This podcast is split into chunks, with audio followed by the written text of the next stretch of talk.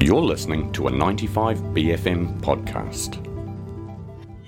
We're talking about Te Ahurei Toi o Tamaki now, the Auckland Arts Festival, specifically the show Lovers and Castaways, which is on at the Arts House Trust, the Pah Homestead. And we have got Aleks Petrovic in the studio. Morena, Aleks. How are you Yeah. this morning? Good. How are you? Good, lovely to have you in here, and really exciting to talk about this this beautiful exhibition. Tell us a little bit about the period in time that this is trying to sort of document or capture or tell a story about. Uh, sure. So it's um, focused on um, uh, artistic production in Aotearoa in the 1980s, um, drawn from um, the Arts House Trust collection, which um, sort of started off as a as a sort of brief little idea that I I had on a whim, and then I started digging around and realized that we had quite a lot of really fantastic works that uh, we had never shown. That's so interesting. It's such an exciting thing, I'd imagine, to have, you know, a collection like that at your fingertips and then to be able to find brand new kind of connections and pathways between those artworks and show them to people for the first time in a really long time, I'd imagine, as well. Absolutely, and I mean that's the whole po- the whole point of curatorial practice is to you know articulate, Yeah. um, you know, um, artistic practice, and and you know what artists are thinking and what their concerns are and what they're engaged with, and present it in a really engaging and accessible way to an audience. Totally. and um, and so that was really kind of the starting point. But I mean, there was just so much that happened in that decade that. Um, and there were so many works, so you know I'm kind of limited to you know three three gallery spaces, and so uh, you know I had to kind of go, how do I streamline this? How do Yeah. I make it cohesive? How do I make it fun and interesting? And as as opposed to just sort of a hagiographic like, and then this happened, and then this Yeah. happened, and then this happened. Um, because that's also, you know, I feel like that would be a disservice Totally. to the artists. Totally. Um, So, how did you get into this conversation then? What was the angle you chose to take? Because Lovers and Castaways, it's a very beautiful, evocative title, but what was your kind of inroad into finding some narratives from this decade? Sure, it was um, as I was looking through the collection, I was I was kind of taking notes on uh, what I knew uh, of the artists and their and their practice in this particular moment in time, this particular decade. Um, as I was going through, and they were really kind of my first impressions. And then from that, I started seeing um, similarities in what they were kind of concerned with. And there was a lot of, um, you know, ideas about, um, you know, cultural identity and Yeah. who we are. You know, we were moving away from, even as artists, we were moving away from this whole sort of, um, you know, representational, we just paint the landscape because isn't the landscape Yeah. great, to what are we trying to say when we paint the landscape and um, who are we with kind of representing ourselves and this kind of um, acknowledgement of. Um, you know, Te Reo and the large Pacifica community that had settled, particularly in Auckland Yeah. um, looking at, um, you know, what are our kind of ideals, you know, Mm. as well. You know, there was homosexuality law reform, there was, um, you know, the the anti-nuclear protests, there was the Rainbow Warrior bombing. You know, it was just there was a lot that was Pretty intense on. decade. It yeah. was a very intense decade. Like, I was I was getting a haircut, and my my hairdresser was like. And then, do you think this happened in the 80s? And I was able to because I had been Yeah. so Steeped deep in in. Yeah. the research. I was like, oh yeah, it happened on, on like on this day. and he was just like, oh my god.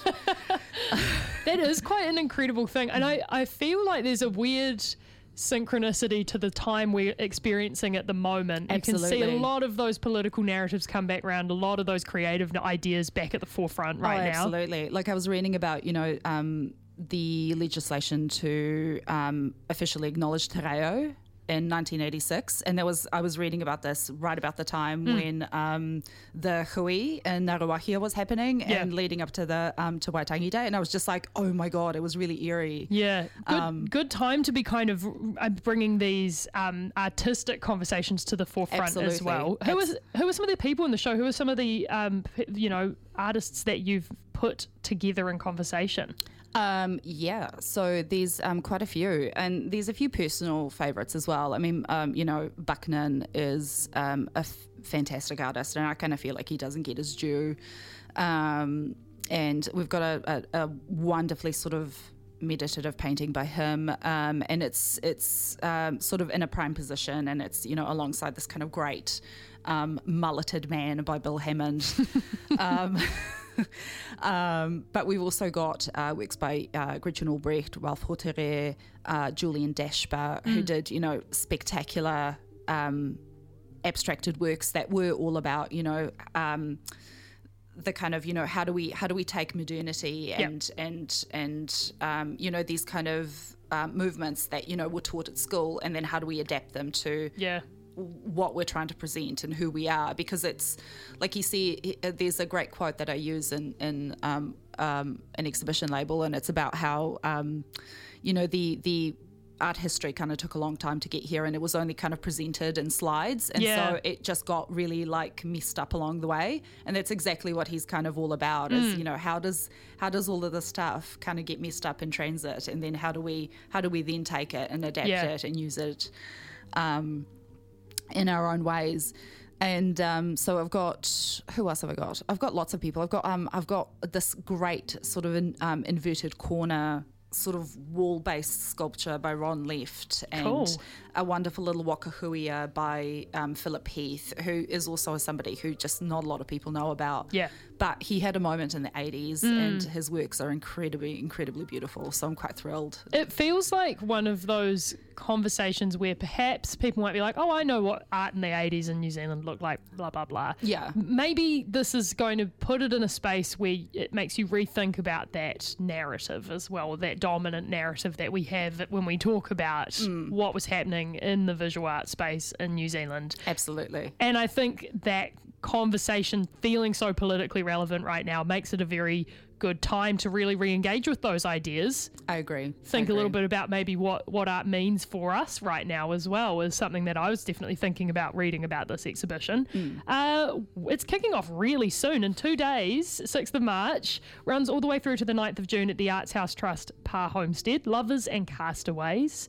Uh, and it's free, which is really nice. Yes. So what, what's the deal? People can get out there and then just kind of spend as much time as they need to in the space. What? Absolutely. Yeah. And Absolutely. Are you going to have any panel talks or sort of activations along the way? Do you reckon? Yes, we will. Um, I would say keep an eye out on the website because Cool. that'll be the first place that we post um, programming of that sort. Uh, it is something that we're currently in discussions about. And Watch planning. space, yeah. Exactly. so it's very much watch the space. Um, yeah, it'll be sort of the next thing I do after I, you know, hang the works and paint the walls. Yeah. Um, Just gotta get that done first, but yeah. yeah, yeah. Yeah. Um, but yeah, but look, um, you know, anyone's anyone's welcome, and uh, it is it is um, free. You can uh, give us koha. We'd greatly appreciate it. Um, it helps us to continue doing what we do.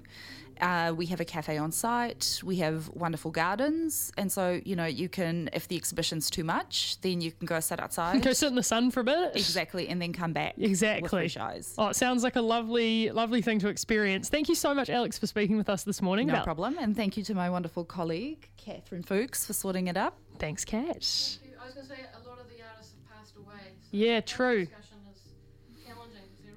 Yeah, it's true. We won't be, we won't be getting the Ouija board out uh, for the panel discussion, but I'm sure we'll find some ways in which to have uh, discussion about some of these fantastic artists in Yeah. this space. Hey, Aleks, thank you so much uh, for speaking with us. We'll put a link to the exhibition in the podcast so people can find it as part of the Auckland Arts Festival. Thank you. That was a 95BFM podcast. Support 95BFM with a B card. Go to 95BFM.com slash sign up.